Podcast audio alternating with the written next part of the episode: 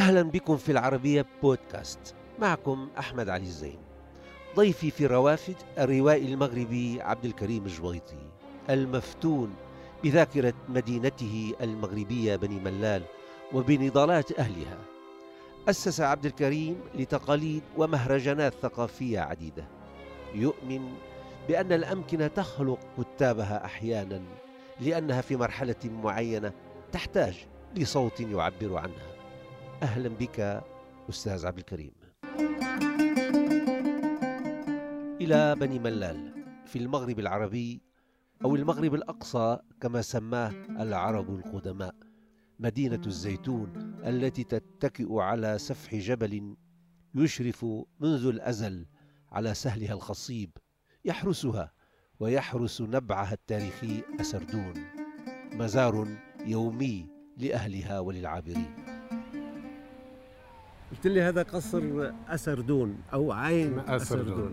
هو له حكاية هذا أحد أحد السلاطين يعني لا لا لا, لا لا القبيلة كان هناك الصراع بين القبائل الأمازيغية والقبائل العربية. العربية على عين أسردون على المياه وتقول الرواية الشفوية أنه في أواخر القرن التاسع عشر اتفقت المدينة بتعاون كل أفراد القبيلة على عمل سلسلة لنقل ال- المواد وبنوا القصر لمراقبة العين ولحراستها.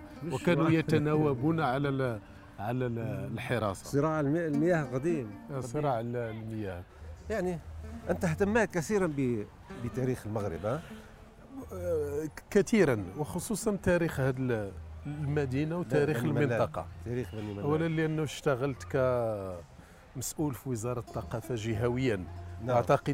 ب... من بين المشاغل الأساسية اللي مسؤول هو الجانب المآثر التاريخية والحضور التاريخي للمنطقة. هذا واجب.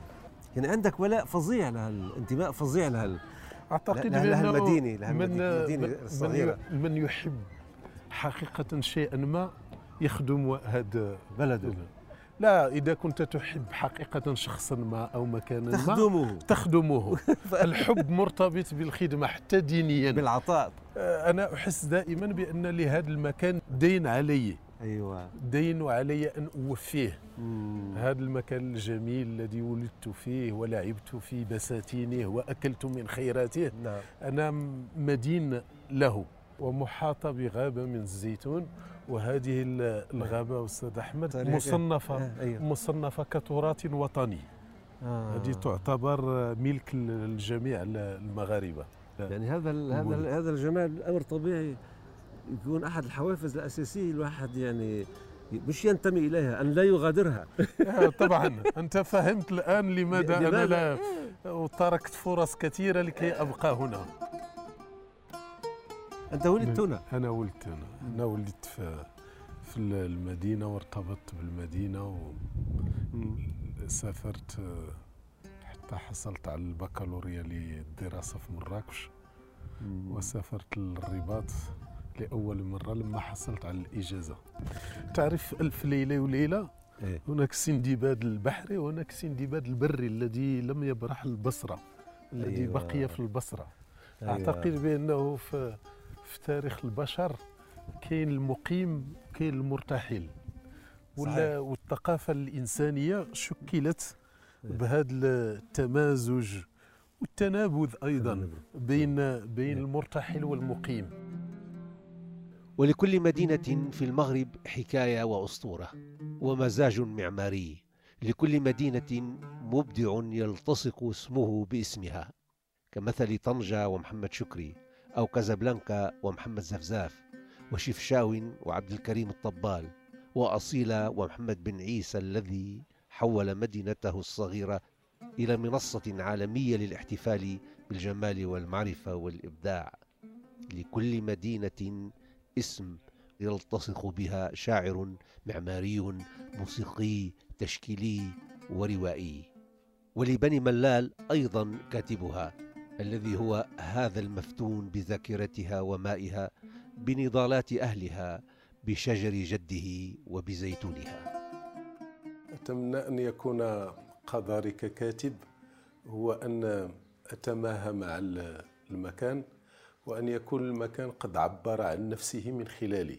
أعتقد بأنه الأمكنة ماكرة وتنتدب في فترات من حياتها من يتكلم باسمها. فلا لا ينبغي أن نركن لفكرة أن المكان شيء شيء صامت. ليس له منطق تدبير حياته و وأشكال حضوره. مم. أعتقد بأنه الأمكنة تخلق الكتاب.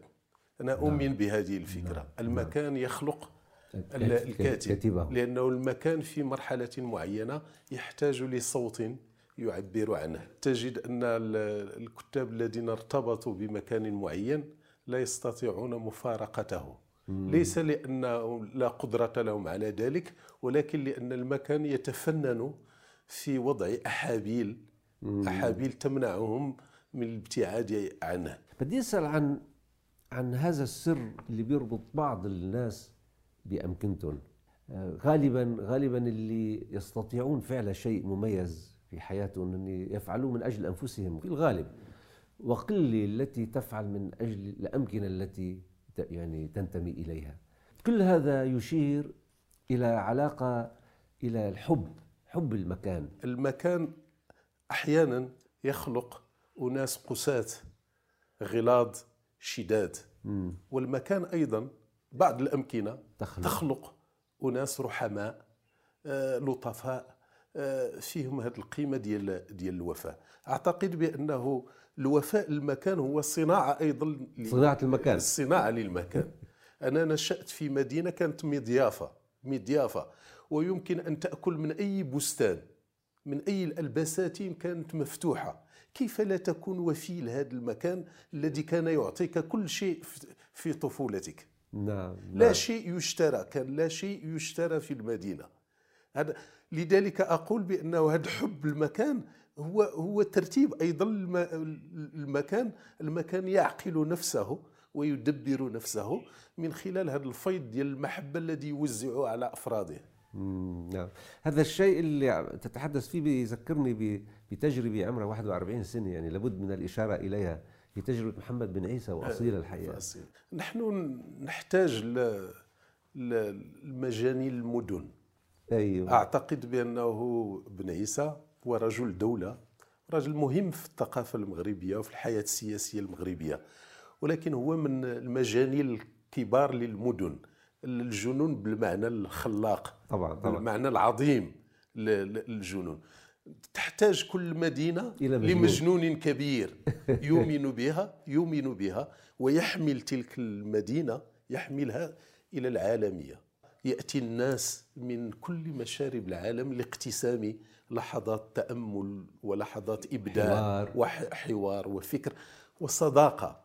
المدن التي لا تخلق صداقة من حولها ليست مدينة. على المدن أن تكون بارعة في خلق الصداقة. وأعتقد بأن أستاذ محمد آه، بن عيسى آه، أهم شيء سيتركه كإرث الأصيلة هو الصداقة الكبيرة مع العالم. مع العالم اللي أنشأه المدينة. نعم. أنت يعني خرجت قليلا من من بني ملال المديني إلى تخومة إلى السهل الممتد يعني وبنيت بيت على على أطرافه آه، وفعلا أنت في عزلة تامة يعني لا جار لك. لا جار قلت لي جار إيه.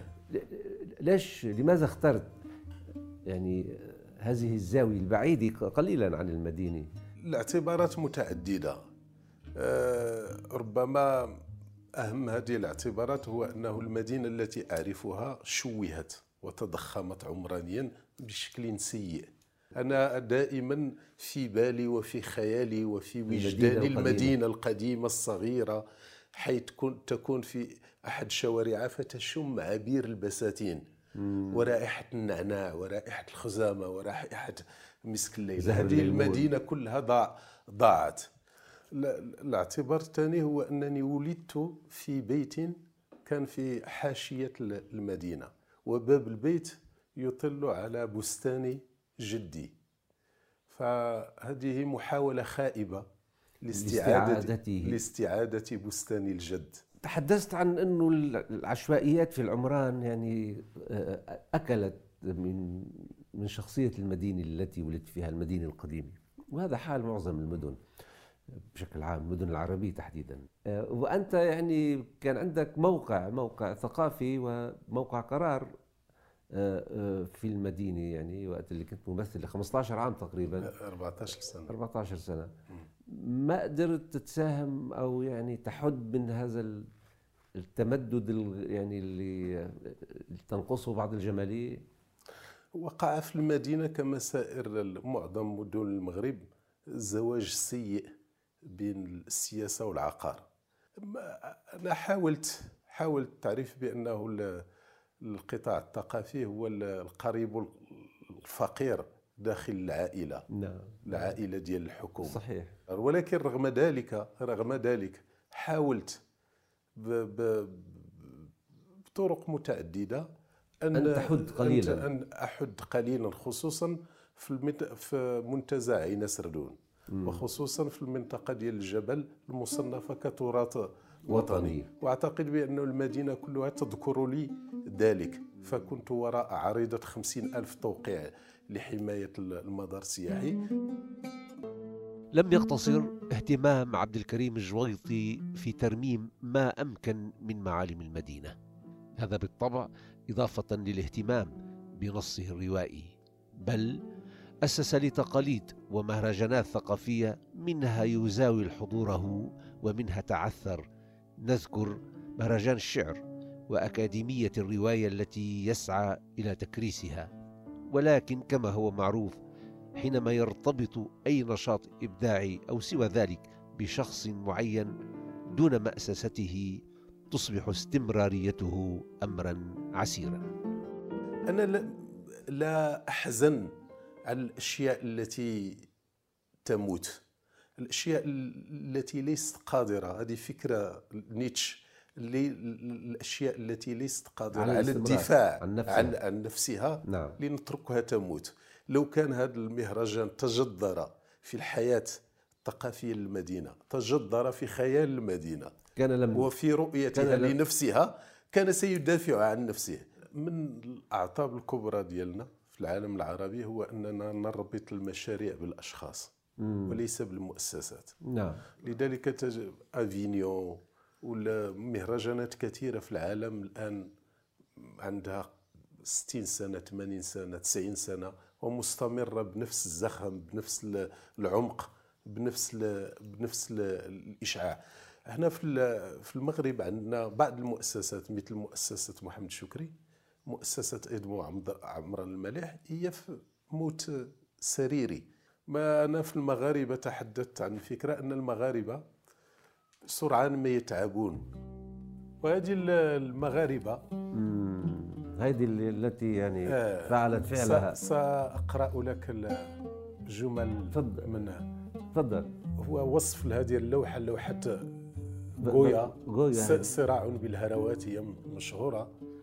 يقول وفي اللحظة التي كان فيها كل شيء ممكنا يقتل أحدهما يقتلان معا يخران جريحين نازفين بدون إمكانية إسعاف كان هناك شيء واحد يقف رابط الجأش بينهما محترسا من إشراقة تعقل تنبثق بداخلهما فيتوقفان.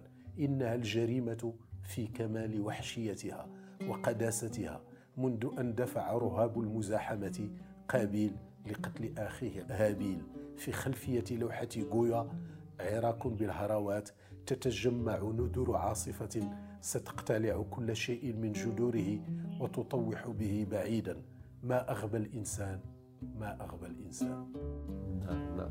على سيرة المغاربة هي هي آخر عمل روائي لك ولكن المغاربة يمكن أخذت حيز من الاهتمام والانتشار وشهرة أكثر من من زميلاتها أو أخوتها الروايات الأخرى. نعم. آه، وأنت بتقول إنه الروائي ما في يتحكم بمسار نصه. يعني مجرد أن يخرج النص من بين يديه يعني القدر يخطط له قدر قدر جديد له. ولكن لابد من عوامل لابد من عوامل يعني تساهم في جعل هذا النص يعني ينتشر أو لا ينتشر. فكرت بتلك العوامل التي جعلت المغاربة أكثر انتشارا واهتماما؟ أطرح على نفسي هذا السؤال تقريبا يوميا. نعم. لا يمر أي يوم ولا أقرأ شيء عن المغاربة المغاربة وفي الغالب احتفاء بهذا النص منذ أن صدرت. أنا أفسر أحاول أن أفسر هذا بأن بعض النصوص وبكيمياء معينة في مرحلة معينة في أفق انتظار معين في أسئلة مرحلة معينة داخل الشعب. تجد أنه آه، عوامل متعددة تجعل من هذا النص محط اهتمام القراء. يقول أوكتافيو باث بأنه بعض الشعوب في متاهة العزلة؟ بعض الشعوب في مراحل معينة تطرح هذا السؤال الكبير من نحن. نعم. فأعتقد بأنه بعد ثورات الربيع العربي وبعد أن المغرب دبر هذه هذه المرحلة بنوع من الحكمة تمام. تعقل وجنبت البلاد الفوضى اللي اللي طالت البلاد الأخرى و- ودمرت فيها مآسي دمرت وتراجيديات عظمى نعم. اللي عاشتها بعض البلدان. أعتقد بأن المغاربة عاشوا هذه الثورة عاشوها في خيالهم وعاشوها في فكرهم وعاشوا فيها عاشوها في مطالبهم واحتياجاتهم ورغباتهم من و ولكن كان عينهم أيضا على استقرار البلاد وعلى أمنها. هذا هذا المعادلة الديلام. نعم. لذلك جاءت المغاربة. من نحن؟ علاقتنا مع ذواتنا مع أعطابنا مع المحافظة الطاغية في هذا البلد مع التقليد مع الانتصار الماضي في حياة المغاربة. كل ما كنا في مرحلة تاريخية انتقالية وتكون المستقبل مشرع على تحول نوعي تعمل كل القوى في المغرب. كل القوى على إعادة الماضي وعلى انتصار الماضي. نحن نرتاح في الماضي. ونعتقد بأنه الذهاب الذهاب الجذري نحو المستقبل هو نوع من الفطام القاسي. هذا في- اعتقادي بأنه هذا الشعب كتبت المغاربة لكي يقول بأن هذا الشعب لا يريد أن يقوم بهذا الفطام القاسي والضروري للدخول في أزمنة الحداثة الحقيقية. أحد المشاكل الكبرى في العالم العربي هو أننا نريد أنصاف ال- الأشياء. أنت كتبت تاريخ المغرب بعد المغاربة ولا أم قبل؟ تاريخ بلاد تادلة بعد بعد الم- الفراغ من كتابة المغاربة. بعد ال... نعم. مباشرة. يعني المغاربة هي جعلتك تفتح هذا الباب لقراءة تاريخ المغرب وإعادة إنتاج كتاب جديد عن تاريخ المغرب؟ لما لما قررت قررت كتابة المغاربة ف ولد بداخلي هوس تاريخي. هوس تاريخي. لأنه في نهاية هوس في التاريخ هوس. في التاريخ.